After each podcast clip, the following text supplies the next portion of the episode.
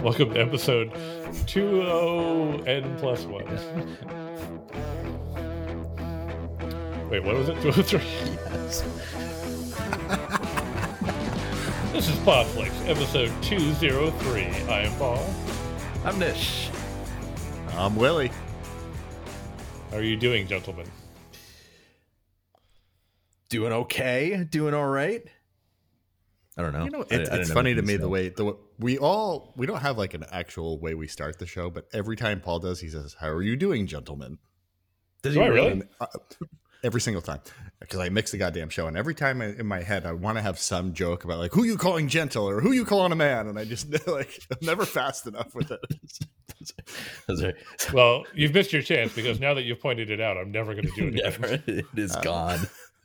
You're totally gonna forget. It's like you're three weeks away from hosting again, maybe two months. It, it'll happen. It's fine. I mean, That's true. we told him what episode number this was, and he forgot it within two seconds. My brain is like Swiss cheese. exactly. Who are you calling gentle? Anyway, yeah. I'm fine. Thanks for asking, Paul. I just care about you guys and I want to know how you're doing.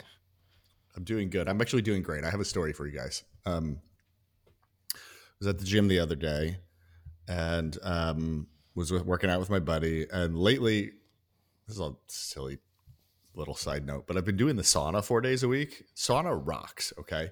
Um, so I was like, he's all done. And I'm like, look, I'm going to hit the sauna, but actually, I want to do that one exercise. Which you guys will chuckle at. He's like, I'm going home. I'm not doing the fucking sauna. I'm like, okay. You know that one exercise where it's like you're basically you put the barbell on your on your crotch and you're like air humping. You really like weight and you and you you're doing basically a Yeah. bridge. You know, barbell weights. You're you're you're air humping, right? So I was like, I don't know. I want to I want to build out that butt a little bit. So I go Yeah. over. I'm like, I'm gonna find that machine and try it out, right? So I go over to the thing and there's a dude on there and he's pretty jacked, old dude. And um, I was like, "Hey, how many more sets you got?" And he's like, "Only one more, mate. I'm just wrapping 15. up." Oh. Uh, he stands up. It's fucking Hugh Jackman. Really? Really? Yeah. I was just like, So, "Are you?" I was like, "You Hugh Jackman?" He's like, "Yeah." I was like, "My kids and I love The Greatest Showman." He's like, "Well, tell your kids I said hello. He was the sweetest guy ever." And then He seems like the sweetest guy ever. I Yeah. humped the same bar as him immediately afterwards. I think our crotches basically touch by by the law of distri- the distributed property of math. I think we rubbed crotches, but um, that was going to be my question of did he wipe down his machine when he was done? And were Yeah, you like, no, no, no, you don't have to wipe it down. It's fine. wipe it down. I'm gonna lick. I'm gonna lick that bar clean. It's gonna be just fine. Oh, Jesus. I will happily lay in your sweat. That's right. Uh, no, he chatted with me for a couple minutes. Um, very nice man. Very very nice man, and very focused and and very jacked. So Awesome. that was my um my week was Well, he's fucking getting- made. Is he? Is he? Like eight Is he morning, getting ready for like, Deadpool, right? yeah, I was gonna say, That's is he jacked because he's getting ready for the new Deadpool movie? I told you a while ago that there was this guy, like celebrity trainer, that I was that I was like friendly with, and that I'd worked out at his gym. So I, I asked him, I was like, "Hey, do you know Don Saladino?" He's like, "Yeah, I was just texting with him this morning," and so very clearly he's he's working on getting ready for Deadpool. There So- you go. Now, I have a much more these things important question for you. It- sometimes these things happen at eight a.m. I'm like, my day's over. I'm just going back to bed. Yeah. I was done. Yeah. I mean, sometimes you peak first thing in the morning. Um, but I have a question for you, which is why do you like the sauna so much? because I've tried a sauna. I've tried it There's a for there's relaxing a, purposes. I've tried it post workout. Like I All felt like. I was going to There's pass out my at post my workout. my friends uh, or my friends my kids um do swim lessons on the weekends and there's a sauna there's like a little sauna room in like the locker room Mhm. and they are mystified by it like it's like every, we have this conversation every week and they're like what is it again and i explain and they're like Yeah. but why would you go in there like what does it do like what It, like they are so mystified So there's like this crazy study, 30 year study in Finland they did about the effects of sauna on just like health and wellness. Really long, really deep study with, and there was a lot of people that participated. And they found that if you do 20 minutes of sauna, 180 degrees, uh, four times a week, you'll you drop your um, chance of uh, heart disease by 40%. wow What? So, yeah, and if and three days a week, it's still 25%. So it's like really, really good for you. Something to do with like the heat shock proteins and the way your body gets used to like kind of handling the stress. So like I did it for health reasons to begin with, but lately, I don't know, like you don't talk in there. It's fucking hot, right? You're just there Yeah. 20 minutes in quiet. And I feel like there's less like some really positive, like mental, you know, health things going on with me in there. Like you're kind of meditating and my creative brain and analytical brain just like meld when I'm in there and I just come up with these great ideas. I love it. I love it now. so yeah. Unfortunately, Hugh Jackman was not in the sauna with me. Otherwise, You'd still be there. Yeah, that's right. That's right. You would you would have missed this recording. that's right. No, I mean, I I think legitimately. I mean, I'd have to obviously think of it, but it's like Hugh Jackman is up there with like people where it's like if you met them, it's like that's fucking cool, like really fucking cool. Dude. Yeah. Every year, that's like, you know, we have our like fitness celebrities. Like, he is like everybody's fitness celebrity. And the fact that like he's using the thing that I'm about to use, I'm like, well, god damn it. That's fucking awesome. Yeah, yeah, absolutely. Well, That's my story. all this talk of all this talk about the analytical brain and the creative brain. You sound like you sound like one Miles Bron from our movie tonight, Glass Onion. How's that for a transition? They're better when I call them out. Um, so, so we They're watched always when movie. you call them out. I do always call them out. Yeah, Um, so we so we watched this, this movie this week. I was, by the way, I was very disappointed to find out that the official movie doesn't have the subtitle "A Knives Out Mystery." Um, You were- it's just you were- called Glass Onion. you were disappointed with that. I read. I read Yeah, that Rian I like Johnson. a really bad Yeah, subtitle. I read that Rian Johnson was pretty pissed that they put that subtitle on there. That he was like, I understand, but like the whole idea is that it's like it's its own thing, and it's like it's like it's like I, like my thought on this was like, you know, it's like when Agatha Christie wrote mo- things, it wasn't like a Miss Marple mystery or like like a Hercule Sure. Poirot. Like it's like that's like the whole point. So he, uh, he That's he, why he very much wanted it to only crappy. be yeah yeah he very much wanted it to only be called Glass Onion. Yeah, and and it's also So- kind of silly because it's like a Knives Out mystery, and it's kind of like I feel like if you were going to call it anything, and I understand why they don't, because Knives Out is kind of the thing that everybody knows, but wouldn't it be called a Benoit Blanc mystery? Like Right. like Knives Out is just the name of that movie. Like like it's really weird to use that. And will so will the third one be also a Knives Out mystery, or will the third one be a Glass Onion mystery? Will they just reference the previous? Nah, movie? it'll probably still be a Ooh, I Knives like Out that. mystery. I think it'll be really weird. If I was Rian Johnson, that's what I would be pushing for. Like, fine, you just have to call the next one a Glass Onion. Right, mystery. the previous one. Um, so obviously, there's way too much plot to sum it all up. But Nish, why don't you We'll just we'll, intro us? yeah into- I'll, I'll i'll intro like basically like what the intro of the movie is so to speak a little bit. So um so the movie takes place on a private island owned by a billionaire entrepreneur and tech genius or or some kind of genius um miles bron uh played by edward norton.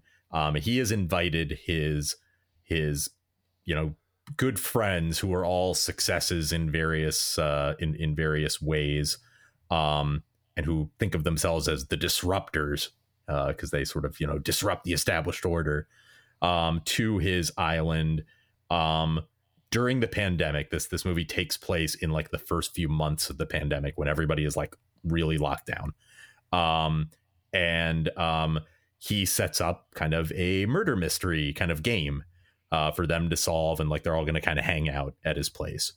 And uh, and one of the people who is invited, and we'll kind of get to what that means uh, later on, is Benoit Blanc, uh, Daniel Craig's character from Knives Out, uh, who is the sole returning character uh, in this movie. Everybody else is new, um, and it kind of goes from there. I think I think really to talk any more than that would be to kind of spoil what happens uh, from that, which we will eventually do. But I think we want to probably say that we're going to spoil stuff. But for the premise, that's the premise. Yeah, and I think what's interesting just to start off with, I mean, you know, we talked about the first movie, um, and you know, all seem to like it quite a bit. Um, and this movie is I think what's interesting about this movie is how it's similar to the first one, but also how it's different. Yeah. Because in some ways, you know, it could have been a lot more formulaic than it ended up being. Um, and I think that's I think that's interesting, and especially how the movie starts, because unlike the first movie, this movie takes a while to get into it. Oh yeah, Uh, yeah. There's a lot that happens up front, and and you're like, isn't this a murder mystery movie? When are they going to murder someone? it's it's interesting because um this movie like that part of it reminded me a fair amount and a lot of this movie like insert in in the setups not not in the movie itself but in the setups reminded me of death on the nile uh the movie Yes, we watched earlier the exact same thought. yeah and and i actually read that that was one of his inspirations like the the novel death on the nile. Like he wanted to do a travel mystery rian johnson when he was writing this like one where it's like you know people are all traveling somewhere or they're away somewhere on a vacation and stuff happens there. And and the and death on the nile was one of the things that he sort of used as sort of a a jumping off point. Uh, but it very much felt that way in also in that when we saw death on the nile we both we we remarked upon the fact that it's like yeah like it's like an hour into the movie before like the murder takes place and this is a little more complicated than that but it definitely does take a while to to get going Yeah, if, to, if to get, only to get, he to had get known. into stuff yeah Right, if only he had known such a bad adaptation of the same novel was going to come out before his movie. right Ugh. Um, yeah, I don't know. What would you what would you think about the beginning, Willie? I watched it twice. yes Oh, so you loved it. Uh, well, I mean, shocker of the day here. I fell asleep at the end. So I was like, I might as well start this fucking bitch over because I, I saw this like a, a month and a half ago for the first time. So what's what's interesting is I forgot I took notes the first time, so I just did a little find in my notepad. I'm like, oh look at that, I have two sets of notes on this movie. uh, uh, yeah, I, I like the beginning of the movie. I like the setup. Yeah. Um, there's a lot. I have a lot of beefs and a lot of complaints. The beginning is not the beef of this movie. One thing, one thing I enough. really like about the beginning, um, which which we'll just you know touch on really quickly, is uh, like as far as like somewhat efficient storytelling goes, I think is I really like the scene where they all arrive on the docks, um, that that's getting ready to take them because I think like just the way in which each of them arrive and the short conversations they have go a long way towards like filling out their characterization early on as to like okay this is who this is this is who that is this is who that is. Mhm. like even down to like the the masks they wear even like like it's like like i know it's like it's like um kathryn hahn's character the politician has like the mask but her nose uncovered like kate hudson's character the model has like the like the like mask that's basically like a fishnet and then of course Right. dave bautista and his girlfriend like don't have masks at all like it's like I, I feel like it just fits each character like when they're like coming in So let's talk about that because I think one one thing I definitely think I didn't love about the movie was setting it during the pandemic because I feel like that is going to so incredibly date this movie. It like in my mind, like it already felt dated, um, having that in there, and the fact that they even dispatch with it with that like puff of air gun that Ethan Hawke uses, um, like just just made me think like why bother? Like no, like five years from now, when someone watches this movie, they're gonna be like, "What was that about?" I don't even understand. Um, I don't know. I, I I don't know. I feel like setting anything during the pandemic is putting an expiration date on it.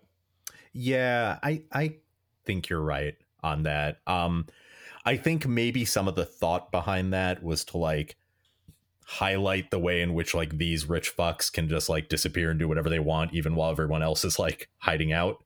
Like it's like, oh, well they can just go to this island and get some weird air puff thing and then they don't have to worry about anything. Um but I do feel like it's like yeah, but like that's, you know, rich people can kind of go off and jet to some island at any point in time and like that's always something that most of us can't do so it's like you know i, I think Right. I, thi- I think it's not necessary to have done that You don't need an excuse to show that rich people are are out of touch or live in a different world than the rest of us. right it's not like That's we don't Pretty easy to. yeah, and and we have multiple times during the rest of the movie that that is demonstrated so yeah i i think i think you're right on that paul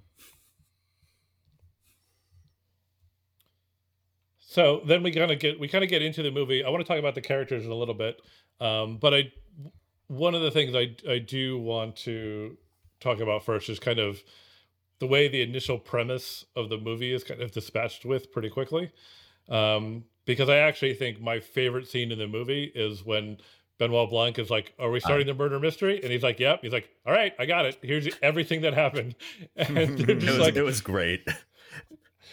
and Edward Norton is just like, God damn it! Like I spent so much time and money setting all this up, and you just ruined all of it. and and I love the way he compares it, like when he's all excited about it at the end, like and they're in his uh his room or whatever it is up in the glass onion, like how he's just like ah, it's like it was great. It was like one of those mini crosswords that you get in the New York Times. like- like, it's uh, it's it's great the way he is. I I agree. I think that's my favorite scene in the movie.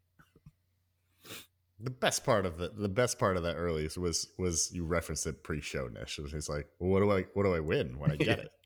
Yeah. What do you want? Yeah. Fucking iPad? yeah, yeah. The whole, and, and and then the way that that Edward Norton's like, sure, yeah, yeah, fine. You you win an iPad, and then like two lines later, he's like, I, I don't need an iPad. I, I just thought it just came automatically when you said win. Yeah, Uh, I like the early scenes with um, uh, David Bautista, whatever his character is. Like, I, I don't know. Immediately, I was drawn to his character. yeah. I like. Yeah, I I I, I agree. I I really like just like the introduction, like all his men men's rights bullshit, and then like his mom, like like just like slapping him when he like when he when he like yells at her. Also, his mom basically solving big chunks of that fucking puzzle. Yes, yes, yes, that was great. yeah. That was also really good. Um, so let's so let's talk about some of the some of the some of the characters in this movie because they are numerous, um, and yeah, we have Dave Bautista as you know as you said the men's rights activist. Yeah, Duke Cody. um, and I don't, I don't know who who rather than going around and around who who really stood out for you guys. Um, I would probably say for me, um, it's hard. I mean, th- so I don't know that anybody stood out for me among the cast quite the way that like some of the that a couple of the people did in Knives Out. Um, like as real standouts. I mean, I think they were solid all the way around. I guess if I were to pick a couple, I'd probably pick probably pick Dave Bautista and Edward Norton would probably be the two I would pick. And Daniel Craig. I, I think Daniel Craig is like much more of a character in this movie in certain ways than he is in the first one. And I and I think that gets to we're we're gonna get to this, but I think that gets to like kind of like the point of view character issue or or, Yeah. or maybe not an issue, but just it's that is a big difference in this movie. And and why and I'm sure we'll talk about that. But because of that, I think Daniel Craig has much more of a presence in this movie. And he's good. I mean, he's you know, he's good. For me, I think? like but uh, I like Bautista's character. I like Birdie. I thought Kate Hudson was, was Yeah, really on point. she was. right. Um, she put she had like the right amount of vapid shallowness going on, right? Um, and just like unintentionally shithead, right? Or maybe intentionally. I'm not sure. Um, but the thing that jumped out to me early was a, a little more of um, it's kind of a gimmick. I don't, and it, but the second time it still held up. Um, but the gimmick and the gimmick ran through the whole movie. But they started early and often with uh, just like fucking name dropping shit. Uh, Edward Norton was like, "Oh, this is Paul McCartney's guitar that they played Blackbird Yeah. on," Yeah. or Jeremy Renner's hot sauce, or Venus Williams with getting the ready to, name like, on it. teach a Yeah, Serena Williams with the thing. Yeah, it's it. Yeah, Oh, it, it works. Yeah, it, like- it they they have quite a few cameos in this, and they name drop a lot, and it it works well. Like they they deploy it pretty well. They are some of the funniest things. Even like Yo Yo Ma coming in in the beginning when they're trying to Yeah. solve the thing and saying what the name of the piece was. And all that, like it's yeah, just like random shit like that. I really do the, the Serena Williams thing. I really liked because you know you don't really realize unless you're paying attention that she's that it's not just a picture and they're like you know they're talking about like the murder and all this kind of stuff and then Are you guys gonna take a lesson? Right, like, exactly. uh, yeah like i'm on the clock here yeah no, yeah. For me, those are the things. Two characters and like the, the gimmick started early, but that that act- that gimmick actually played for me the whole time. Never got old. I did like, especially in the in the first part of the movie, I did like the way Edward Norton played, like the the millionaire who like wants to hang out with his friends but wants to control everything, Yeah. and Like I thought, I just thought he played that part really well. Um, you know, didn't make a likable character, but like I thought he, I thought he did a really good job. He's a fucking good actor, man. Yeah. like he he, he, Yeah, he picked a lane and ran down it, and it was good. Yeah, and he can he can be a very smarmy asshole when he wants to be in in For sure. movies, and and he does that very well here. I do think I would say Kathryn Hahn's character. She, she was probably the most underutilized Agreed. member of the cast. Like I was expecting a lot, um, seeing her having her show up, and didn't really get that much from her. It was it was it was kind of a thankless role for her. Like she's kind of the most Yeah. serious one of all the of of all of them. Like like her, I guess, and Leslie Odom Jr. But like, but like she she's like kind of like very anxious and pretty serious the whole time. And yeah, right. it's like the one with the most to lose in a lot of ways. Yeah, yeah. And you're used to seeing her and being like, oh, she's going to be pretty funny and like, you know, really bring it. And that's not really what she was asked to do in this movie. Yeah, for sure. Yeah, which is kind of too bad, like you said, because, you know, you, you kind of expect that you're going to see some really fun stuff from her. Yeah. I did I did like the character development they did on Benoit Blanc. Um, I like that like they kind of established that he's bad at solving simple puzzles. Yes. Um, like him playing Among Us at the beginning and not really understanding it, and then there's another reference later where he just says like, "Yeah, I'm I'm, I'm simple puzzles. I'm really bad at." Yeah, actually." yeah. When he's talking about Clue. Yeah, Clue. Yeah. That's what it is. and he says he Yeah, hates I- Clue because it's just simply he's like just walking around, like searching rooms. Right, which of course is what they end up doing. Right, exactly. Walking around and searching Yeah. rooms. Yeah, exactly. Is, is Hugh Grant his partner? I couldn't figure out what the. Yeah, I think that's the idea. That was my takeaway. that was Yeah. that was yeah that was my take on it too yeah another another cameo like really just for a second and i mean since we're since you mentioned hugh grant and i know you mentioned it before but like the ethan hawke thing was just hilarious and he just shows up 20 seconds blasts everybody with the thing and then he's gone never see him again I got a fucking note. I'm like, was that Ethan Hawke? right i definitely when i saw him i was like is that ethan hawke and then he said something that's like that's totally ethan hawke it's like what is he doing here I, I get the I get the impression that this is very much seen as like in Hollywood, like the cool movie to do the cameo in. totally You know, like you you want to say yes to doing a cameo in this movie. Yeah, yeah. This like feels a little bit like even though it's not, it's different in that it's a new cast each time. Like it, it feels like the way like the Ocean's movies were, like in the early two thousands, when like when the second one came, and I feel like it was kind of cameo heavy. I did have a moment.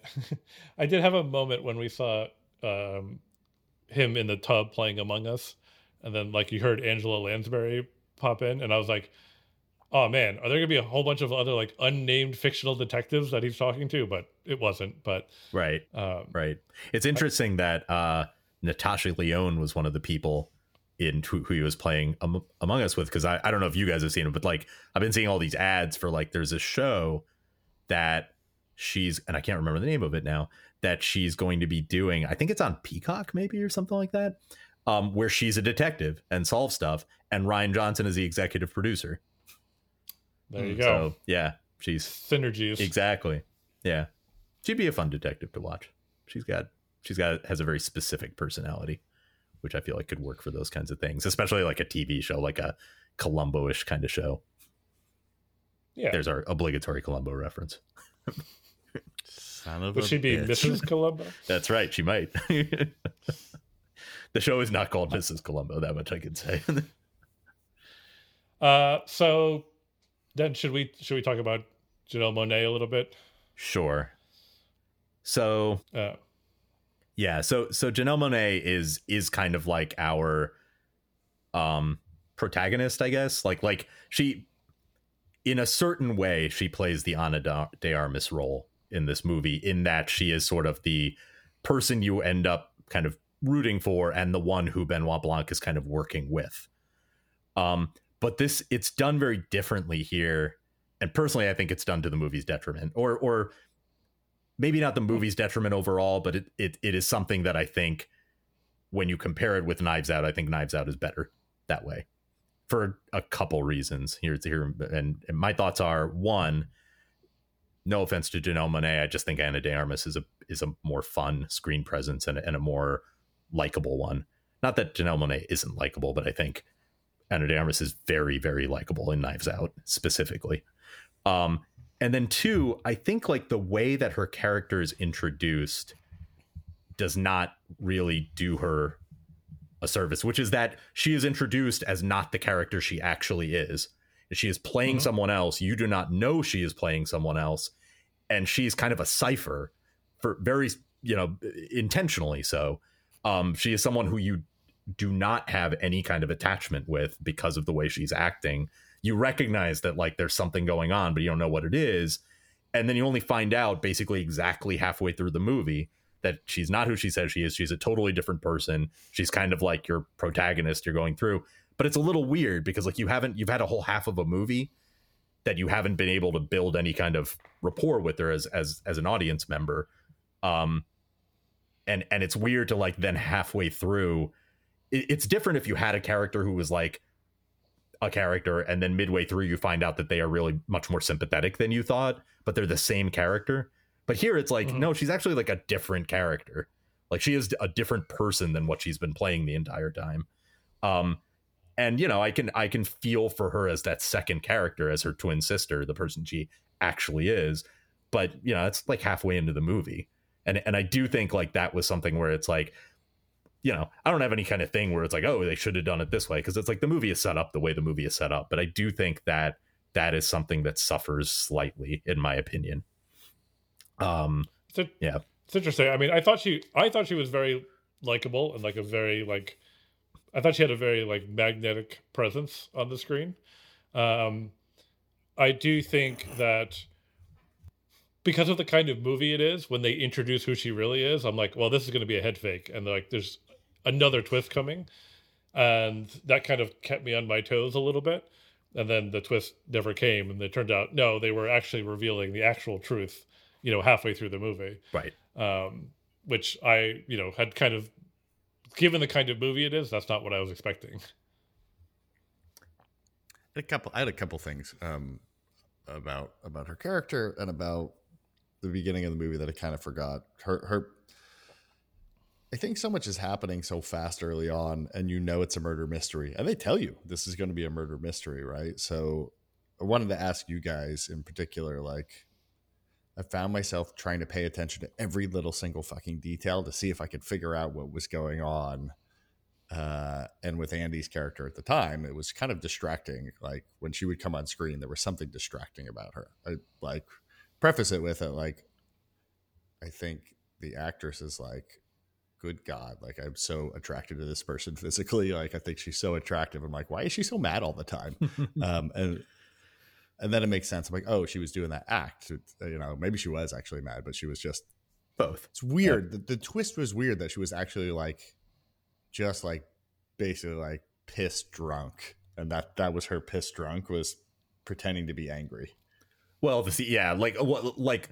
I guess like in the beginning part, she like when she was cold, she wasn't pissed drunk, but like she was probably pissed. But yeah, but yeah, she was pissed, but she when, wasn't drunk. And then, but yes, like when she like her angry outbursts basically right. are are really yeah because she's like completely sloshed and then the like i don't know to me like i think this is all right i know i'm jumping around and jumping ahead a little bit to me this is where the movie started to fall apart for me and i started getting not so interested it's like basically when the twist happens and we realize that it's her twin sister you kind of basically they start just replaying what happened for you in the previous hour. And the movie lost a lot of. Mo- I thought the movie had tremendous timing, momentum, and steam. It was slower than the first one for sure, but it was still good. But once they like started essentially replaying to you what just happened, it like it lost a lot of oomph for me. And I wanted to know like if if you guys felt that same way or if you thought it kept building momentum. I kind of thought in between. Like I I do un, I I do sort of feel the way you felt, but I did also feel like it wasn't just a replay like they were they were filling in some of the some of the things that happened and filling in around things that happened and sometimes it was fairly instructive right like um like for instance there's the scene that you see the first time where um where Dave Bautista's character is spying on his girlfriend um you know basically hooking up with with Miles Bron and he and he's angry um, and then you kind of see in sort of the redone, you know, that when when you go back over it, that it's like, oh, actually, he's asked her to do that in order mm-hmm. to like kind of get you know get him this like assignment on this late night news thing that he's starting, and like what he's mad about is that he still is that Miles still won't do it. Basically, it's like and Right. it, so so it fills in I think some points, which I think is useful. Um, it didn't stop it for me, but I was a little surprised at how long that flashback went on. Like it's about half an hour or so, like or Yeah. yeah, like right around there. Um, which I is mean, the initial flashback when she, when- he, she comes to him on the terrace. yeah all exactly all the way up through back to the the present day which is when they are asking him like okay fill us in tell us who killed like that's that that's the point where it flashes back and then like you know like you said it replays a good chunk or at least bits of of like the entire movie up to that point um as well as you know the initial terrace scene which takes place before any of it almost. Um yeah and it, it does take a while. I think it's kind of necessary. Um i didn't mind the way in which that was all done uh but i could see what you mean as well. Yeah, for me, I think the again, like I was expecting the flashback to be not what it appeared. So I was like watching it, trying to like figure out like, okay, are there clues in here to look at like she's trying to pull one over on Blanc, and Blanc's going to figure it out or whatever. Um, and then I kind of like I, I, I kind of like when movies show you the same scene from like a different angle or like reveal you know more information. Like i do too big, you know, like Back to the Future Part Two vibes, where you know you kind of, um, you know, they kind of they kind of fill in other pieces. Um, that makes sense. So I actually I actually kind of like it when movies do that. So overall in this movie, eh, we talked about this a little bit, or you kind of talked about it a little bit, but like, like you said, there isn't really a big twist at the end. Like, there's a way that it ends, which is maybe unexpected. Um, but like, but like, probably the big twists, or or maybe the ways in which this movie subverts what your what your expectations are. Maybe that's a way to say it. Like, I can think of probably two big ones, and maybe I'm forgetting one.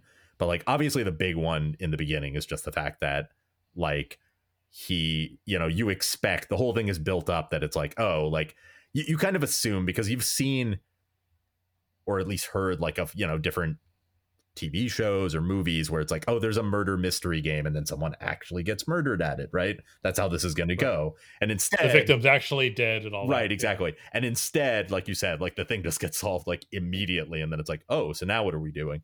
And then they have a party afterwards and one of the characters dies and then you're like oh this is what the movie's going to be about. Like it's like who killed this guy? And it's like no not really. Like that folds into it but like we like just swip past that like very quickly to like this other thing and then it goes into the flashback which you you know basically i like i wasn't expecting to like have this whole thing going backwards and all that So I'm I'm very much not a person who tries to figure out what's happening in a mystery movie. Like I'm happy to be like swept along for the ride, and I think, especially because in a lot of cases, I think they intentionally don't give you enough information when you're watching it to figure out what's going on. Um, so there's no point in kind of trying. Um, but they really, I think they tried, at least for me, they tried to pull a, a little trick that didn't work, which was when they play it through the first time, you very clearly see Ed Norton hand David Bautista his drink and see him drink it and die. And I'm like, all right, well, he just killed that guy for some reason. Um, and then they go to great lengths to try to like show you replays of him just putting his drink down, the other guy picking it up, Mm-hmm. and like, and they even say later, it's like he said it so many times that that's what we th- we all thought we saw, but like. I think they tipped their hand too much the first time because I was like, yeah, but that's not what happened. Like we just saw him like hand him that drink very purposefully and do it. And like I think if that if the spell doesn't work, like it kind of makes the rest of it like you're just kind of like, all right, when are they gonna like when are they gonna figure this out? Kind of a thing. I think you happened to catch that, Paul, because I didn't catch it the first time, but No? then the second time because, because I you knew, knew it it was coming yeah I, I watch. I'm like, oh, he did hand it to him. yeah I, I wasn't paying attention to it i'll be honest but I, I may I may have just gotten lucky. Yeah. but I just Yeah. happened to notice and and kind of key in on it for whatever reason yeah. Um, Good eyeballs. Yep. I have great eyeballs. Thank you. They won't Um, quit. I've been told you of eyes that won't quit. Wow, I'm getting old. They're starting to quit. I'm gonna need glasses soon. Um, Again? So, so I'm curious, Willie. You mentioned that, um, yeah, you, you you fell asleep, especially towards the end of the movie, Yeah. and and I'm curious, like you know, you mentioned in the middle, you you kind of hit that speed bump Yeah. um, of the flashback. Yep. Was there a point that like totally de- derailed you? Yeah, when Benoit Blanc started explaining what happened, it was a really long fucking explanation. It took him a long time to be like, okay, this is what happened. But partially by design, right? Because he's buying, you know, Andi slash Helen time to, to, co- to, to, search, to search and yeah, hopefully come up with the envelope. Right. which Sure. I I thought at the beginning he didn't actually have the answer. I thought he was just like, you know, going through it. Mhm. It took him a while to get started. I totally agree with you. I do like when he just kind of landed on like Miles is just a raging idiot, and and and he kind of like hammers on that theme as he's as he's like unraveling it in his mind, which I which I really like. Yeah. I definitely noticed like like not like imbreviate I just thought was just a silly thing to say or whatever, but like a couple of those definitely like I noted where it was just like pre-definite detective. Like what is he saying? What do we mean by that? So I'm glad that like kind of came back um when he thought it and then I like I forget what he said, like oh circum circumspective evidence afterwards and like Circumspective, and, yeah. And Daniel Craig just like rolls his eyes like oh Jesus. Like yeah. I do I do like the character like note of like him just being so fucking irritated and just annoyed by like how dumb he is and like how dumb the whole thing was.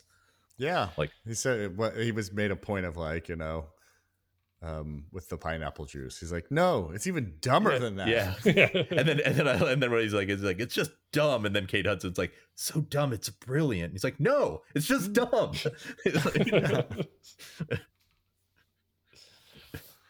It's like- Uh, uh, yeah. That, that I felt like it was a very long exposition at the end, and both times I was like, all right, like we were weaving such a complicated, not not not even not, uncomplicated, not complicated long tail at the end here, and it's just like, eh, I don't really care.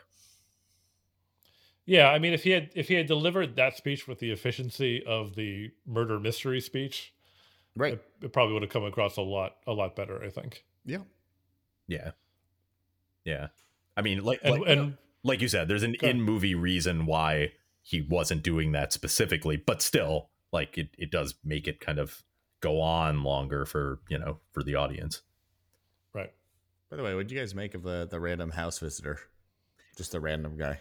I liked it. I liked it. I mean, It was a good I, gag. I was They had wondering. good I- gags in this movie. yeah, I was wondering if it was going to come into play at all, really, and it, and it doesn't really. But like you know, th- the guy right who who's playing the house visitor is the guy who played Trooper Wagner in Knives Out, and he's like he's like kind of Rian Johnson's good luck charm. Like he shows up in in a bunch of like in all the Rian Rian Johnson movies. Like in Looper, he's like the the fuck up guy who's always trying to like get jo- Joseph Gordon-Levitt.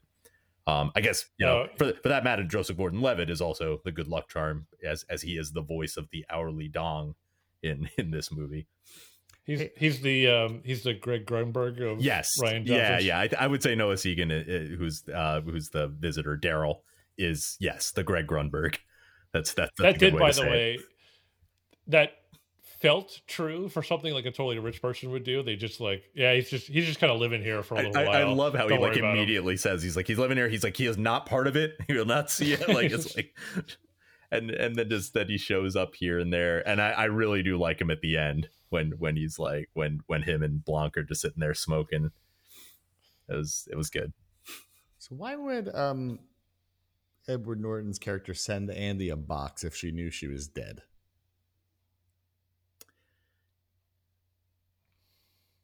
Yeah, it's a good question, right? I don't know the answer to that because it's not like anyone. It, it's not like he had to keep up appearances. He he could just say he sent her a box and she didn't show. He could al- he could also just not have invited her because you know they just kicked her out of the company. Blah blah blah. Like, right, all of those things. I mean, my only is my my head canon, if I had to explain it, was he had essentially already mailed the boxes when he went and killed her. that that seems likely that that that that's Because- the reasoning.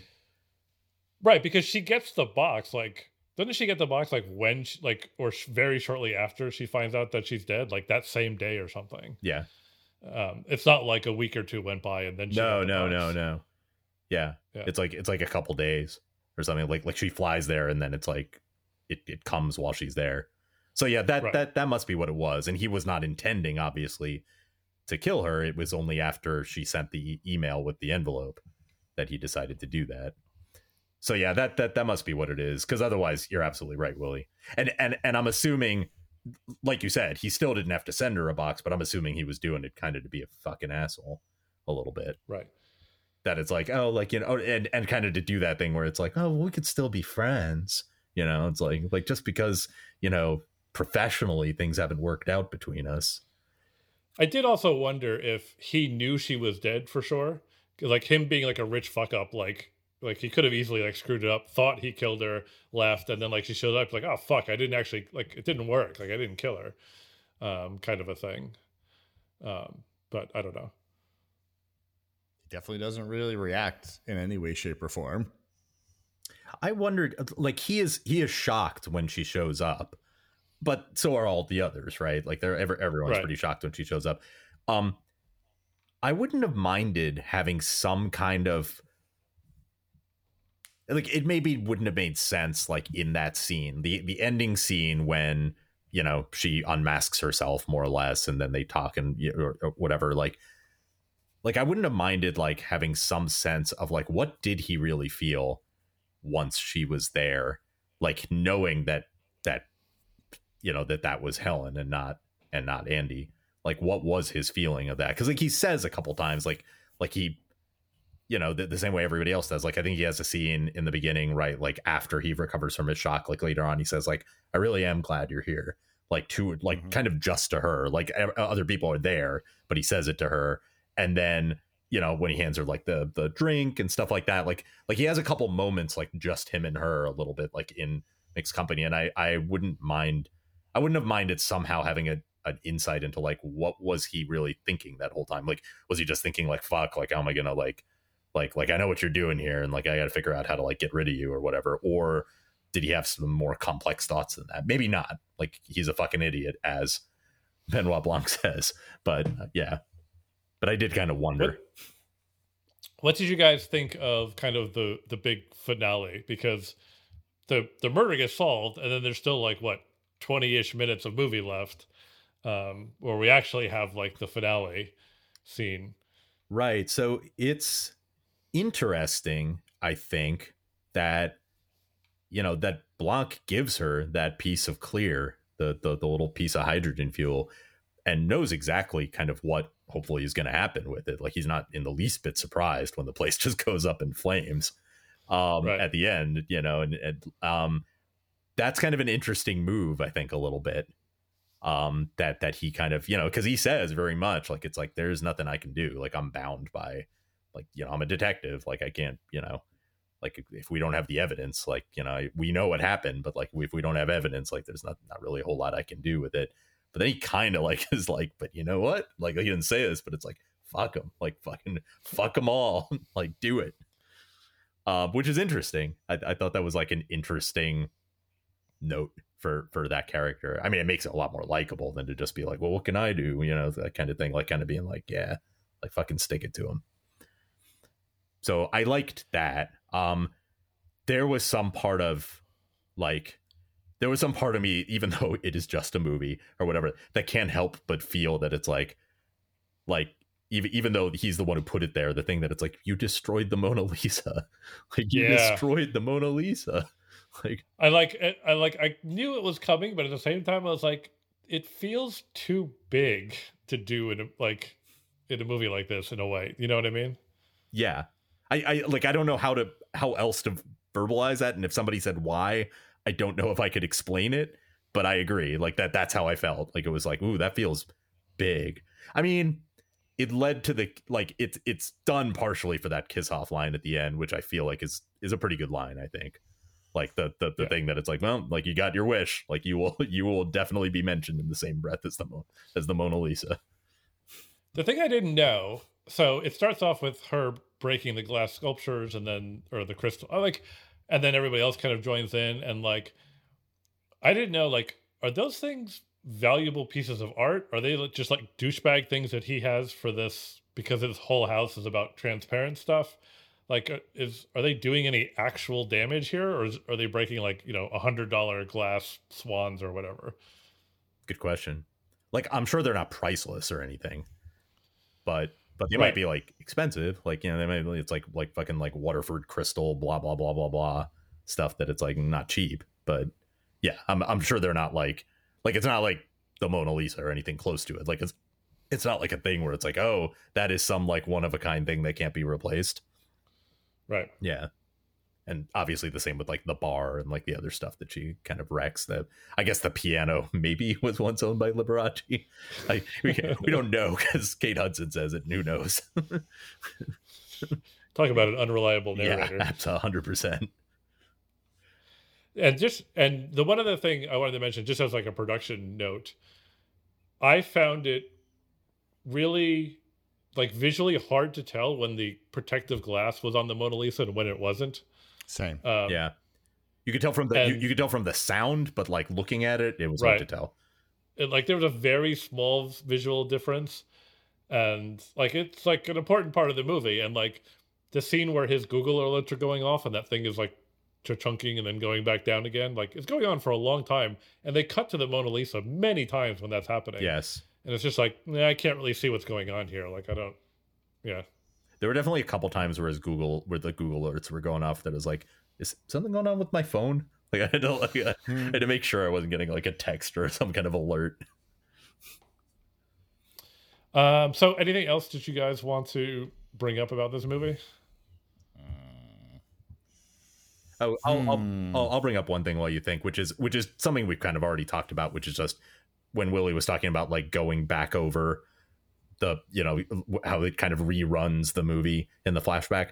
I thought the best part of that personally, in terms of stuff that really, you know, that felt like a mystery reveal, where it's like here's what actually happened, is the reveal that the Google alert that that Duke got was that Andi was dead and what he was and he was basically blackmailing Miles when he like showed him the thing and Miles kind of impulsively basically like that's why he killed him. Like I thought that was a good Mhm. reveal. It made a lot of sense.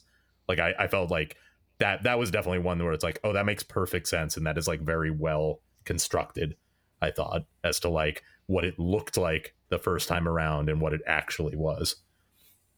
Do you think do you think that he had a plan to deal with Helen that weekend? Because the way they play it off, like he kills Cody and then kind of like impulsively grabs the gun and and shoots her. But do you think he was intending that whole to kill her that whole weekend or Well, it's hard, right? Like, I mean, I guess he didn't know Helen was coming, right? he, I mean, that was a surprise completely when he saw her. But I think once he saw her, he must have figured that it's like, okay, I'm gonna have to figure out some way to deal with her while we're here this weekend. right? And then I guess you know the way What that was the yeah, go ahead. So, just what was the plan for the entire weekend? Just to have a f- fucking murder mystery thing with his friends? It, he never had an intention of like killing anybody, right? No, I don't think well, he said they said that like this is something they do once a year, and like not the murder mystery he part, invites but the- yeah, yeah, yeah. I think that's he- that, well, that's all. You just decided, well, now that we're here, I might as well kill this dude and that and that and that chick. Well, Well, I mean, he, I- I like think it's like those Dish two said, like he kills Cody because like he's getting he suddenly gets blackmailed by him. Right because because Uh, cody's the one person who saw him leaving leaving andi's room and he didn't know what that meant Yeah. but then he sees that andi's dead and realizes that that's what happened that Right. that oh you killed her like that's why i saw you leaving Right. right, and then you know helen he didn't know was going to be there at all but like i think he he must figure that it's like okay i have to do something here and then you know as as blanc says like blanc gives him the idea more or less Because when he when he Right. says the line about the loaded gun and the turn turn the lights off Hmm. and he says yeah he figures he can kind of do it do it then so yeah he kind of improvises basically both of those things but yeah i think it was just supposed to be a chill weekend where he could kind of celebrate or whatever more or less but yeah. Well, and also keep make sure his friend stay under his his thumb, right? Because he wanted to push Klear, and he wanted you know Lionel to use it as a rocket propellant or whatever, and, and get the power plant get get claire to and- sign off on and the power Claire plant to sign off on the power plant, and, yeah, and birdie to do the the statement about bangladesh yeah. I did I did think it was funny that the the, the, Like, the sweaty she's she's a, she's a terrible person, uh, and like I think she's she's she's played as somebody who was just like is terrible, but is also dumb. right Um, but I but I did like the little moment that she thought sweatpants were made in sweatshops yeah and and and how her assistant uh, you know is is like realizes like immediately when she reads the email she's like Birdie you didn't like please tell me this is what you thought like knowing as she says it that it's like oh this is exactly what you what you thought Mhm. Yep. yeah yeah it this was um i mean one thing i'll say about this movie was um i do feel like dialogue was was pretty sharply written. Um like like like like knives out. I i think i liked the way things came back. Um you know and and you know like the mona lisa thing we said or the fact that like at the end when they all kind of turn on him and he calls them shitheads which is you know what she called them the whole time. Um you know like like all, all of that kind of stuff. Like i i thought was kind of you know well done. I i, I appreciate that you know and you know at, at, like at first when he first started talking about uh ben, benoit blanc when he first started talking about the glass onion over and over and it's like at first it was like okay is this like are we trying to recreate the magic of the donut with the, the donut hole stuff from uh from knives out? But it but it worked pretty well. I think i think like it it, it kind of earned its own thing in in this movie talking about the glass onion. And i was very happy. I i would have been disappointed if it didn't happen but i was still happy that that the credits rolled with glass onion it's like they have to right like you you have to have glass the the the song glass onion somewhere in this so So, final thoughts, Willie. What did you think? Stop rating on this. Mm, I'm back and forth. I keep oscillating. I'm gonna. I'm gonna. I'm gonna go with three, but I'm oscillating towards a two and a half. Um, it was it was good. Um, I most of that three is like heavily weighted towards the beginning of the movie, first half of the movie. I think once we learned Andi wasn't Andi and it was Helen, like the movie kind of came to like a. It wasn't like a record player, like, but it like dramatically slowed tempo down and continued to get um, for me worse and worse and worse. So um, was loving love the setup, bombed the ending. Three. All right, Nish. What about you? um Oh, wait, one more thing. I just thought the whole fucking Klear thing was just fucking stupid. Sorry, like the the whole premise of why he was such a raging asshole and needed to kill people. Like we didn't even talk about it, but like it was dumb. Sorry. Like the fuel thing was dumb. Yes, like these fucking glass crystals, and it's like, and then it's gonna turn into fucking i think i i think some crazy power source. Like whatever. So so yeah, talking about that for a second, like I think that is intentionally supposed to be dumb. Like like like like like I think they are made like I think it is made to be something that you're kind of like really that's fucking stupid because I think that's the kind of like I think they're satirizing that a little bit that like this is what Sure. some of these people come up with, right? Like it's like, you know, Elon or whoever. Yeah. It's like you come Like I up say, this guy's think not a- this is dumb.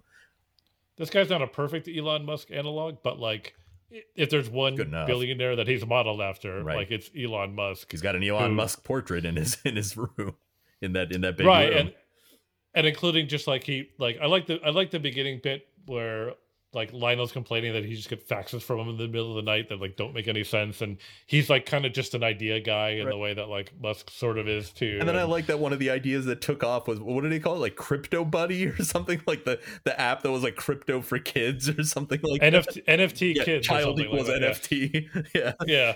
yeah, This is just ridiculous. Um. Um, and and I think that goes along with that Klear notion too. That just like he got bought in on this like you know poorly vetted idea that he is just like committed to that turned out to be a really stupid idea yeah, and a really dangerous and bad idea um, that he was going to like ramrod down everyone's throats because he's rich. But one thing, one one thing I will say, and I don't know if you were getting at this at all, Willie, is it does feel like you have to take a little bit of a leap to get to the point where it's like, okay, like I I get that it's like it is a big deal if she can show this napkin to everyone and kind of prove that she is actually the you know has the intellectual property thing behind Alpha. Um, but like it wouldn't be like the end end end, you know? It's like I don't know, like. I guess I just feel like it's hard to get to from that to like so you're gonna kill her like that is a you've never killed anybody as far as we know like that is a that's a leap you know and and like also because like I don't know like Elon Musk or whoever, it's like he had a share of failures early on. Like, you know, you see that flashback and he's like kind of like this nobody guy. And then he kind of like, you know, he, he gets these little things going on and then they create alpha based on her idea, but they they created and it's like, I don't know, it feels weird that like he wouldn't he wouldn't feel at least, even if he's dumb or whatever, that he wouldn't feel like it's like, whatever, I'll fucking ride it out and I'll come out on the other side even better. You know, like that that feels like that would be his, his like the way that he'd be like again, like I hate to like harp on Elon Musk, but like you said, it's like this feels like even if he wasn't written as Elon Musk, given what's you know happened over the last six months, it feels like it's like yeah, this is a pretty Elon Musky guy, and that feels like how Elon Musk would be, right? Like it feels like Elon Musk would just be like, you know what, fuck you, like I'm gonna like be even better. It's like whether or not he really would or not, that feels like how he would act. Yeah, I I agree. Like it's it's too premeditated and too thought out for that kind of character. Like if it had been like an impulsive thing that he did and then like you know he's very much covering it up like that that would that would have been more believable that might sail a little more yeah. Yeah than than him like because like he had to like calculate it out and like go to her house with the intention of killing her right? Right right which means he had to really think about it a little bit and that that doesn't quite seem like it's like oh like it makes him much more of like a i don't know i, I guess some of these people are psychopaths in their own way but you know what i mean like it, it, just doesn't feel right. like it kind of fits from from what we knew. Like you know now later on he you know he kills another person and tries to kill a, third, or maybe he thinks he's killing the same person. Well, he knows it's a different person, but like you know that that all happens after the fact. Like up to that point, it's like we don't you know there's no reason to think that this is a person who was like capable of murder.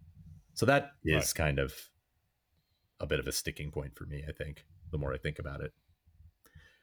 So yeah, going along with that, I, I think it's it's weird because I think I liked this movie decently more than Willie seems to have, but my grade isn't necessarily all that much higher. I think I'm going to go with a three and a half um, on this. It's good. Um, I like a lot of it, um, and I think there are definitely people who might watch this. I, I mean, I know there are from seeing like critic stuff with it, but like who would like this more than Knives Out in certain ways. Um, but not me. I I, I think like um I can't help but compare it to Knives Out, and I think there are specific ways where I think um, it is either not quite as tight as Knives Out, or the way in which they chose to go with it just isn't something that resonates with me the same way. You know, and and, and that's just a, maybe a personal preference. Um, but you know, that's that that's what I would say. I, I felt like I, yeah, I, I I just felt like Knives Out was a little tighter and a little more satisfying I do appreciate the way that this film really does go in a couple different directions that you really don't expect it to go. I, I appreciate what they were doing with it with that. Well, it sounds like I'm going to be Mr. Happy Pants for this movie and give it a four because. Whoa, who is this guy, Mr. Happy Pants? I, I I like this movie. It was a good ride. I think you know, I'm a broken record on this show. I think this movie could have been 20 minutes shorter, sure. and that would have helped it uh, especially for a movie like this. Like a, a, a murder mystery movie doesn't need to be more than two hours long. Um, but I I like it as someone who, generally speaking, doesn't really like Rian Johnson movies. He should just make Benoit Blanc mo- movies for the rest of his life. Like he'll he'll make one more. He's he's he was yeah. contracted for two sequels, and this is certainly well, done going, well. Yeah, this is certainly done well enough that he's going to make another one. Um, what's so what's interesting? It's so yeah, so I really like this movie. I, I give it a four. It's interesting you say how how well this movie does. I watched it now in mid January. Um, you know, less than a month than after it came out, uh, but still several weeks later. I ended up like just for fun. I was like, I wonder how much scrolling I have to do to find this on Netflix. Like I went through. You have to search what's trending, what's hot, new releases. They had one like movies released in the last year section. All of that couldn't find it anywhere. I had to search for it to find it. I was yeah. like, Netflix. That's fucking Netflix why do you, do you man. This? That that is fucking Netflix for you. Because it's not like, like I, I think it's still. I mean, you know, granted, we are watching it like you know, a a few weeks after it came out, but it was like you know, definitely very much talked about. It's gotten very good reviews, like it, and everyone, you know. Whereas Knives Out was kind of this thing where it's like, oh, it turns out Knives Out is good. It's like everyone was looking forward to this one because everyone knew right, right. already. So yeah, yeah. So yeah, fucking Netflix. I don't, know what the fuck they're doing over there. Nobody does. Nobody does. Um, so before we get out of here, I want to do one last thing with you guys. I had an idea for a fun little game, um, and that is this. It, um, it's a game I'm calling "Guess That '90s TV Show." Oh boy. So I have started rewatching. Here's the one hint I'll give you: is this is something I've watched previously. I've started rewatching a TV show from the '90s, and um, I want you guys to figure out what show I'm watching by asking me yes or no questions. And I'm curious how long it will take you guys to hone in on the movie, uh, movie on the show that I've been watching. Uh, It'll probably take us longer than we'd like. Do you want to have? Do you want to try the first question, Willie? Is the name of the titular character the name of the show? No, All right, I'm gonna go more with. uh All right, is Or that just eliminated Dawson's Creek and Felicity. there we go. is this show? um Is this show an hour long show? yes, Okay. Oh. When he says hour, does he mean 42? Yeah. minutes? yeah, yeah, you know what Yeah. I mean. Yeah, nothing was actually an hour long in the '90s. Yeah. Is this a sci fi show? Yes, All right. Hmm. Um. 90s sci fi. Battlestar Galactica was 2000s, right? Yeah, yeah, it was. it was. I think even late 2000s, right? Uh, wasn't it? It was like 2004, 2005, somewhere around there. Was was when it started, I started. think. Maybe I'm wrong. Maybe it was a little earlier than that. Well, I'll look it up while Yeah. you guys are thinking. Um. Yeah, 2004 to 2000 and so then 2004 to 2008 to 2009. Yeah. Was this show on network TV, including like the CW ish channels, whatever the UPN slash WB? Yes. Okay. It's, it's not Buffy, you sure? I am sure. I would have ruined your game. Oh, fuck. Sci fi 90s. Real Buffy's not a sci-fi show. I mean, it's it's this is a um this is a, a Star Trek, right? No. Not a Star Trek. What channel was fucking Star Trek on this? Uh, they were on a bunch of different channels, but they were all on one of those channels that I just said in, in the 90s anyway. Yeah. Uh, we need to figure out how many seasons this was. on. Was this show on Voyager. Was was this show on Fox? Yes. Okay. You know what it is? Well, there's still a couple of options on on on this. Um Given how many shows were on Fox. yeah, but yeah, yeah, exactly. Um oh, I just I have a basic question about it. You don't need to tell me anything. Does it hold up? Um less than I hoped, more than I feared. was the show a big hit? No. Okay. So it was not the X-Files then. No, that's a show that really doesn't hold up. Yeah. I watched that a few years ago. I watched I started watching it a few years ago and I was like, boy, this show like the way they treat conspiracy and everything feels so dated and so juvenile. I was like, I can't watch this. Was the show on around the same time as the X-Files? Yes. Although that's, I think so. When was the X Files? I don't know. I mean, I feel like the X Files on I'm, all I'm, of them. I'm going to assume the show did not go on for as long as the X Files did, since most sci-fi shows do not. This show So- was concurrent with the X Files At some point. Yeah. Firefly? No, What year was Firefly? I don't know. All right. This is a, ra- Later, this is I- a random guess, but I'll go with it because it's just in my head. Millennium. No, good guess, but no. Stargate. Stargate wasn't on those chan- on those It was not. right. But That you're was- getting that you're was- getting warmer. That, that, that was why I did that. I was like, I want to eliminate Stargate. getting warmer. Getting warmer with Stargate. Interesting. Okay. Remember that show V with the aliens? Oh, that was from the '80s, I think. was this an hour long show?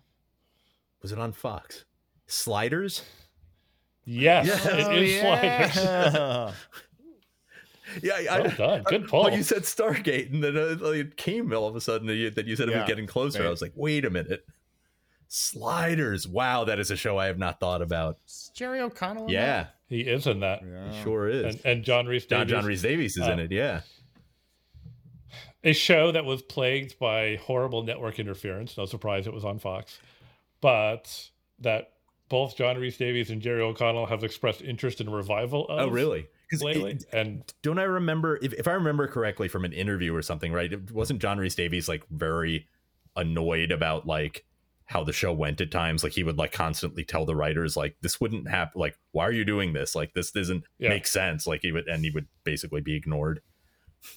yeah, very much so. It was one of those shows too that wanted to be more have arcs, and the network made them be more standalone. Oh, really? That's too bad. yeah. Yeah. Um, That's funny so because a it would lot of, totally not be that way now, right? Like it's like every, every, everyone's been all about arcs for a long time now. Um, But it is a show I would actually I would really like to see it come back because it's a show that like kind of got done dirty and like it should be given a chance. it, it feels like a show like obviously not quite the same but it feels like a show that if they had done arcs it could have ended up like somewhat more similar to fringe like in in, Yeah. in a way because because it's got a lot of that you know alternate universe kind of stuff going on that that fringe also had and, and and and in the same way that like Fringe needed a little bit of time to figure out what the show was. yeah yeah And and got better once it did. and then who um sabrina lloyd right is the is the girl in that from the the Yeah. what's her name natalie from sports night that's all always Yep. she'll always be natalie from sports night for, to me Uh, she'll Yeah. she'll always be Wade Wells to me. Yeah, fair enough. That's cool. so, so you're rewatching it. Um, how many seasons are there? So I think there are four. Okay. um or five no there's there's like a short season at the end where like they fire the main cast and like or they quit Oh, and really? they get killed off screen Oh, jeez, it's one of those. um but it's, it's so it's one of those shows where there's like there's three seasons worth watching and then two really bad seasons that aren't worth watching at the end but i saw it because it came up on a on a, a youtube recommendation of like hey whatever happened to this show and i was like yeah what did ever happen to this show um and I watched it and I was like, and, then and at the end of the thing, they're like, oh, you can stream it on Peacock right now. And I was like, thanks, YouTube video. I will do I that. know what I'm doing. How far? How far Yeah. into it are you? Three episodes. Okay. Never. I haven't made it very Yeah. far, That's fair. That's cool. but I'm enjoying the 90s of it. Willie, th- this is putting you on the spot, and I don't think I have an answer for it either. But do you have a '90s show or '90s ish show that that you that when you think about it, it's like, ah, I, I wonder how this would be all these years No. later. 90s show. I mean, I th- any of them that I would have, I've definitely gone back. Like, Yeah. um, I've watched a lot of Seinfeld recently, Sure. just a lot. I'm like, well, I wonder because I live in New York City now. Like, I wonder what like I want to look at it in the lens of a New Yorker. Like, what was what was like it like living in New York City in the '90s without internet or fucking ca- like cell phones or whatever. But yeah, everybody's kind of gone back and watched Seinfeld. Yeah. Yeah, I think so, or, or or at least parts of it. Like Seinfeld doesn't seem like the kind of show that you go back and be like, I gotta watch the whole season or anything like that. But yeah, I mean, you always catch random episodes of Seinfeld. I we have talked about this, and I can't remember if we talked about this on the show within the last couple episodes, or if it was something we talked about like when we were all together, like not podcasting, um, about like how like you know Seinfeld is a show that kind of has had a second life over the last few years among like a younger generation, and then the other show that's really had that is Friends, which seems Yeah. bizarre and random. That it's like really Friends, like We did talk about this on the yeah, show. it was on the show. Okay, yeah, it does. It, it then then I'm sorry I'm bringing it up again, but I just remain a little bamboozled by the fact because like you know not a show I'd never necessarily want to rewatch, and I'm sure it was the show I brought up the last time we talked about it, but it does seem random to me that like I don't know something like Frasier. It's like why not Frasier? Like Frasier seemed funnier to me. Like why isn't that getting like re like looked at? People like Friends. It's coming. I mean, Frasier's coming back. So Yeah, yeah, I guess that's true. Hmm. You know what else? Uh, speaking of shows from the 90s that I that I just saw an ad for was Night Court. Yes, Oh, geez. Yes. Yeah, that is uh and and it's weird because like um I was actually talking about this with a friend of mine who liked the original Night Court and did not realize it was coming back. Um Mhm. and and he was like, "Does it have like the whole cast?" And I was like, "Well, some of the people are dead, but like weirdly it like has John Larroquette in it, but like not Right. a few of the other people who are still alive. Like like it like it feels a little weird that it's like why not some of these other people? Like I I wonder if they asked or not. Like like I don't know what Richard Moll do, does nowadays. The guy, you know the guy who played Bull. I know. But- I know he specifically turned it down Okay, and didn't want to be in it. all right. Well, that makes sense I think because that that seemed weird that he wouldn't be in it. But if you turned it down, that's fine. Probably didn't want to shave his head again. Yeah, and then the one the Probably woman who played Roz, right? Like I think she's still alive. but she and and she didn't get asked um, to be back on. I don't know why. Yeah, yeah. that seems kind of weird. So You never, you never knew who was a fucking pain in the ass when they were filming it the first time. That's true. Yeah, that is true. And and you know, and then and then as we were saying, like two of the two of the major cast members, you know, uh, Harry Anderson and Markie Post are Right. not alive anymore. So Right. yeah, but They're really two stars, basically. yeah, yeah. I mean, the, the two of them and John Larroquette, basically, right? Um, yeah, and and the remake has what's her name, Melissa Rauch, basically playing Harry Anderson's daughter. John Larroquette just never really launched. He was supposed to. Yeah, I, I agree. Like, I mean, obviously, you know, he was big in Night Court, I guess, but like, yeah, beyond that, like, nothing really ever quite happened with him. Mm-mm. Yeah, kind of, kind of interesting. It was good with a apparently beard. he was in Star Trek Three: The Search for Spock. I don't remember him being in that, but was he a Vulcan?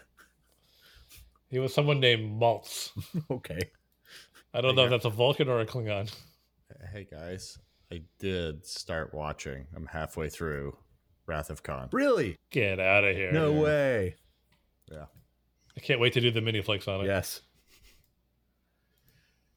You guys I'm have like- seen it enough. It'll be a whole episode. It's not just gonna be you. You'll never. You. I'll get a sentence out, and then you guys won't shut up. So you you have seen so you haven't seen Wrath of Khan, but for the new Star Treks, like the Chris Pine, Zachary Quinto, only the first one. So you have not seen the second Oh. one. Okay.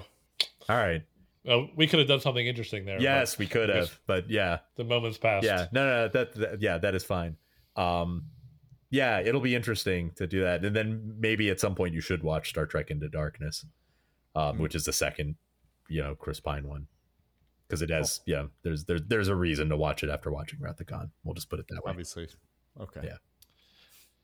So you can look forward to our in-depth thoughts on Star Trek II: The Wrath of Khan in an upcoming episode. That's right. The the the, the, Uh, the, the movie that Hey, let everyone is going out to No, see. but it, here's what I'll tell you. This is um not important to you, Paul, because I'm sure you have Paramount or whatever the fuck. Um, but um, uh, the all the Star Trek movies are on HBO Max. oh, really? oh, interesting. Uh, So the the the original cast and the next generation ones and the reboot. Uh, the movies. Yeah, yeah, yeah. yeah, Yeah, that's what I mean. yeah. Sorry, the, the ones that have all those people in them. Oh, wh- how many did we say there were? 12, 13? However, however many there are. Whatever it is. Yeah. Yeah. It's but yeah. That's I was like, oh, that's convenient. Yeah, very convenient. Excellent. Um, before we get out of here, Nish, any emails? To go through? Sure. You know we do. Um, yeah, we I don't. I don't check the email. Fair enough. We have emails. Um, I I picked one. So this one's from uh David, uh, not a friend of ours named David, different David, um, who uh said, you know, who said, so I listened to your Andor uh episodes and obviously it seems like something that you guys liked a lot and I did as well but it did make me curious when you guys were talking about what you thought your favorite pieces of Star Wars property were um as to what your least favorite Star Wars properties are and why and he says please do not count the holiday special I've never seen the holiday special. When he says properties, he means like that bungalow I have on the edge of town, or only if it's um, only if it is Star Wars If it's on themed. Tatooine, yeah exactly uh, yeah Is that no I think I think I think he means like hut movies that the Ewoks live in? Yeah. I fucking hate it. Sell, sell. Yeah, no, I, I, I'm assuming he's talking like movies slash TV shows. Um, what what are your least favorite ones? And it is interesting because I think there are some, there there are a couple contenders maybe, for different reasons. So I think what's interesting. So my daughter was recently into Star Wars, um, and quite honestly loved episodes two and three. Those are her favorite two movies. It's Um, crazy. She's eight. What are you gonna do? Um, so I've actually seen those quite a lot recently. Um, I have, by the way, as uh, not to derail us, but I have successfully pivoted her up from Star Wars to Doctor Who. Um, so Nice. go me. Um, so we're now watching Doctor Who together, which is you know everything you want as a father. Um, So watching Doctor Who, sorry, we're getting away from the question, but watching Doctor Who, does that mean that you guys have started with like basically like the I don't uh, reboot or whatever you want to call it, like like like where, no, where where did you start? Let's put it that way. so or- um, we started with uh, the third season of the reboot. Which is the Um, second Tennant season out of three. Is that right? Yes, you got it. Uh, good job. Thanks. Um, there's some there's some good episodes in there, and it ditches like a lot of the awkward like romance and stuff from the previous companion. And I am going through and like what's funny is she she very much wants to watch them in order, but not all of the episodes. Um, so we can't we can't jump around, but we can skip episodes. Interesting. Um, so I'm skipping ones that are particularly scary. Um, I will admit tonight's episode I miscalculated and misremembered how scary the episode was, and um, she spent a fair amount of the episode like being pretty upset and be like, "Daddy, is he gonna make it? Is he gonna be okay?" Like, and I was like, "Do you want to turn it off?" And she's like, "No, I have to." She's like, "I have to be strong and finish watching it." Um, Does that mean she- does that mean like, you know, one of the few episodes that I know and I feel like everybody knows, like does that mean that she wouldn't get to watch like the the Weeping Angels stuff? Cuz that's kind of So, scary. It's, it's funny that you bring that up. That is the if we're going to we're at the point where you either have to watch it or skip it. Oh, it is it is the next episode basically. Yeah, and I don't know what to do because it's such a good episode of TV. Yeah. I mean I mean the fact that you know, I who doesn't watch Doctor Who like I know what that is and it gets referenced and stuff. Yeah. and you, and the Weeping Angels come back a lot and stuff like that. But I'm scared that I'm going to scare that, that I'm going to scare the crap out It of her. It feels pretty scary just from the little bits I've seen. Like for a kid, like it's like I think my kids would be pretty scared by it. So yeah, We'll see. I'll, yeah. I'll I'll report back if we end up Yeah. watching it or not. Fair enough. Okay, sorry. Getting back to Star Wars. So you were you were saying that she really likes I've, I've seen the prequels. a- I've seen yeah, so I've seen the prequels a fair amount, and I have to say, maybe I have Stockholm syndrome from watching it so much, but episode one is a noticeably worse movie than two and three are. I would agree with that. Um, and like, don't get me wrong, like they're all bad. Episode two, Anakin is like the biggest creep to ever creep from Creep Town. That's the thing. epi- Um, Episode two, I think, has like some points that are like arguably maybe a little lower at times than episode one, but like it also has like a much better scenes from what I remember. Yeah. So for and and for me, like I didn't, you know, I didn't love, but I didn't hate Solo. Book of Boba Fett was was not great, but Episode One is kind of offensive in how bad it is. To be honest, Uh, like, and I'm not even talking about all the racial stereotypes. right. I assumed you were, but yeah, there's that. Uh, there's definitely that. But there's a lot of that too. Yes. So I that's I- I know it's a cliche answer, but it's my answer. I've not been able to get into any of the cartoons. I don't hate them. I'm just just broad sta- statement. Any of them, Clone Wars. I've I've heard they're all good. yeah. They're not all good. Some of them are good. I'm just not interested in them. I don't know why. Um, Does it make you any more interested when some of the stuff from them ends up in like the other stuff we do watch? Like Mandalorian, Nope. like definitely has Like seeing some of the Ahsoka stuff. and all that. Yeah. nope. I don't know. Just not into it. Uh, yeah, uh, fucking tie. Episode one is just bad. Um, I really hated Solo. Really? Yeah, if I would have put a grade on it, it'd be like zero point five. Whoa. I really hated it. Like, Wow. I, I really didn't like it. I sat next to you. we watched it together, Paul. We're in the theater together. yeah, I remember. I mean, Fucking hated it. I don't know. I feel like Donald Glover's worth at least a star by himself in this movie. Uh, Like, come on, he's a really good land, young Lando. Yeah, I agree. he's just a good fucking actor. I don't know if he was a good Lando. He's just, he's just good. Yeah. I yeah. So what would you say episode 1 or solo in the end? Solo. I would go back and watch episode one again. You would not watch solo. Fair enough. Definitely. That is that is a fair point because I I I think I feel the same way, but I don't know. I, I maybe maybe some of that also is just that it's like well, like episode one, like you you maybe watch again because it's like it ties in with other things in a way that Solo really kind of doesn't, or or it doesn't tie in with a way that you really care much about. Mm-hmm. At this point, we know what happens. I don't need to watch it again. Yeah. Um, it's interesting you mentioned those movies since they kind of tie into each other in a weird way. But yeah, um, yeah, for me, I mean, the common thread here is episode one.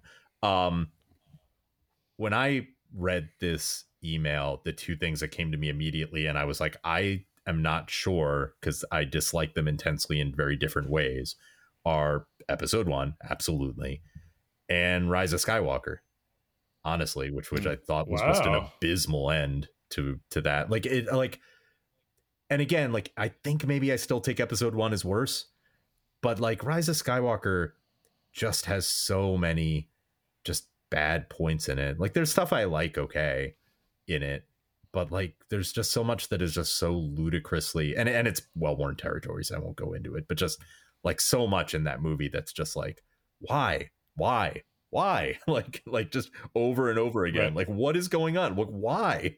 Like it, like I I will never understand like well and and I think this has been borne out. Like I I'm someone who liked The Last Jedi decently enough. I, I can, yeah, I don't think it's a perfect movie by any means, but I liked it decently enough. Um, and there was so much hate for that movie, and then fucking Rise of Skywalker came out, and it's like, look, you cannot hate Last Jedi like when this thing is here. Like, like, like Last Jedi, like you may not like some of the choices it made, and that's fine. But like, it is like there is just so much of Rise of Skywalker that is just like this, like makes absolutely no sense in the world. Like no sense whatsoever at all. It doesn't even try to make sense. And and and it's not like little things, it's like major major things. Like over and over again. And it, like I feel like you can't even say that about episode 1, honestly. Episode 1 is just like you know, j- just has large parts that are painful and unfortunately like your main character more or less, you know, depending on who you think the main character is, but like the person who goes on to be the main character is just like unwatchable in that movie. And you know, it kind of sucks for that kid, but it he is. Yeah. Yeah. I think well, so here's what I'll say. The sequel trilogy, if nothing else, it seems like Lucasfilm has at least learned its lesson from it in that you actually need to have a plan, plan when you make out, shit. Yeah. And you know, like most a lot of what they've done since Rise of Skywalker has come out. Uh, I know it's TV, but it's like it's been good. Yeah, sure. Um, it's been more good than bad. Sure. Um, which has been good. Which you know, which you know, is encouraging. I think. Yeah, I don't know. For, for me, the other thing about Episode One is it's completely not necessary. Yeah, machete order, right? We've shown. Yeah, yeah.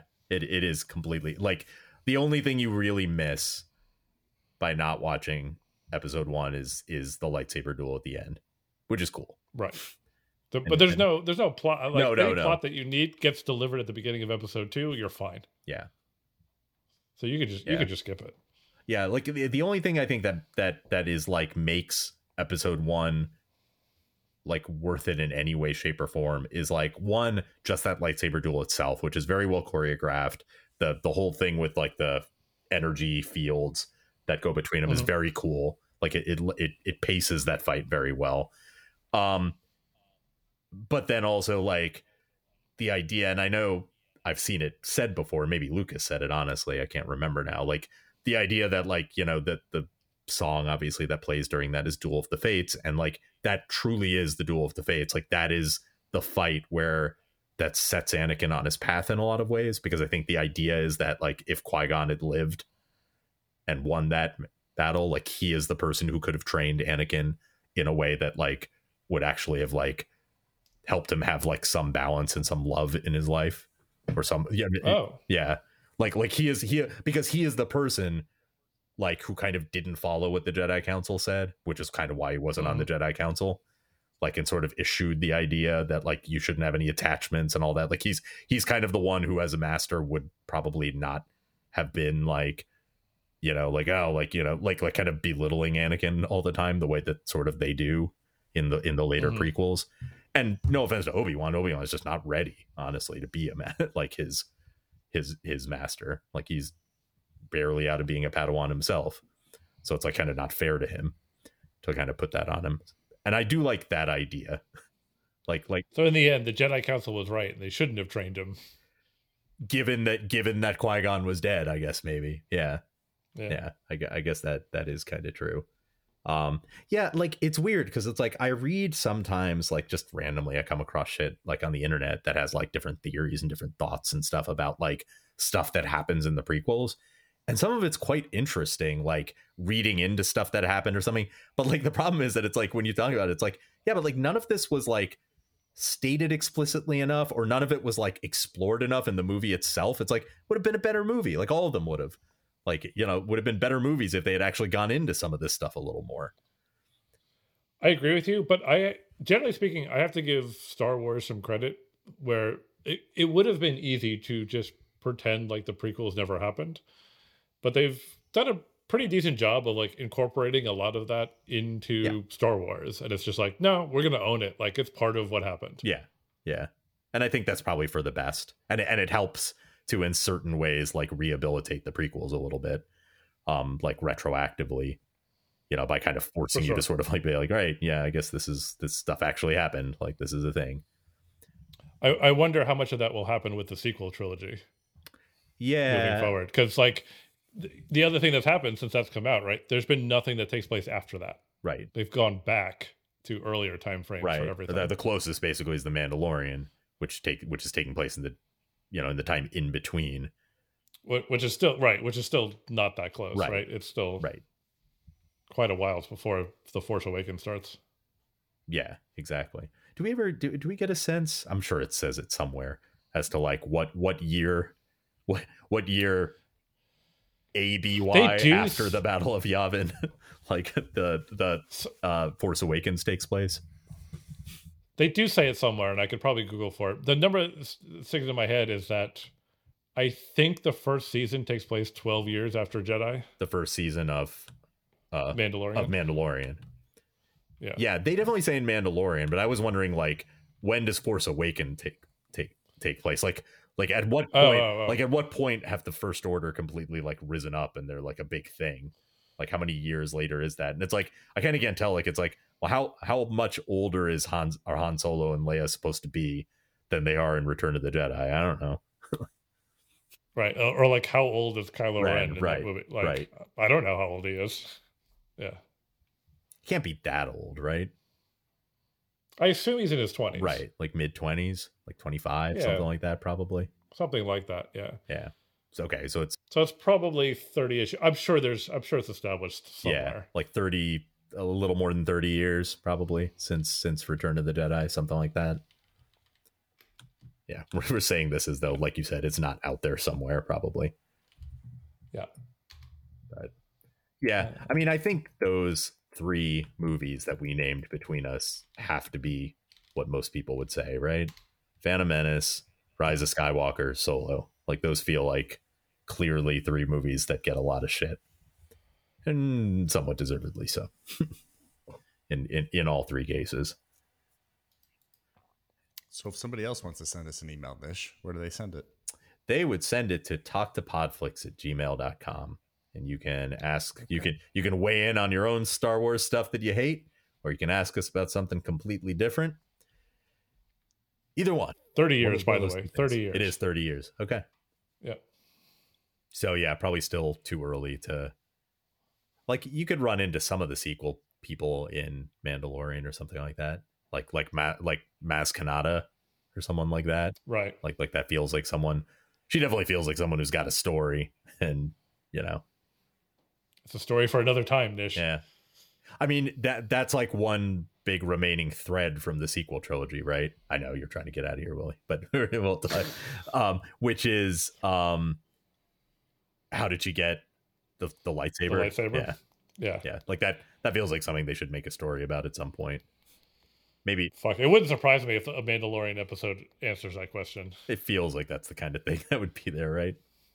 That's like Dave Filoni's yeah. thing that he likes to do. Yeah, yeah, yeah. So all right. So yeah. Yeah. So talk to podflix at gmail.com.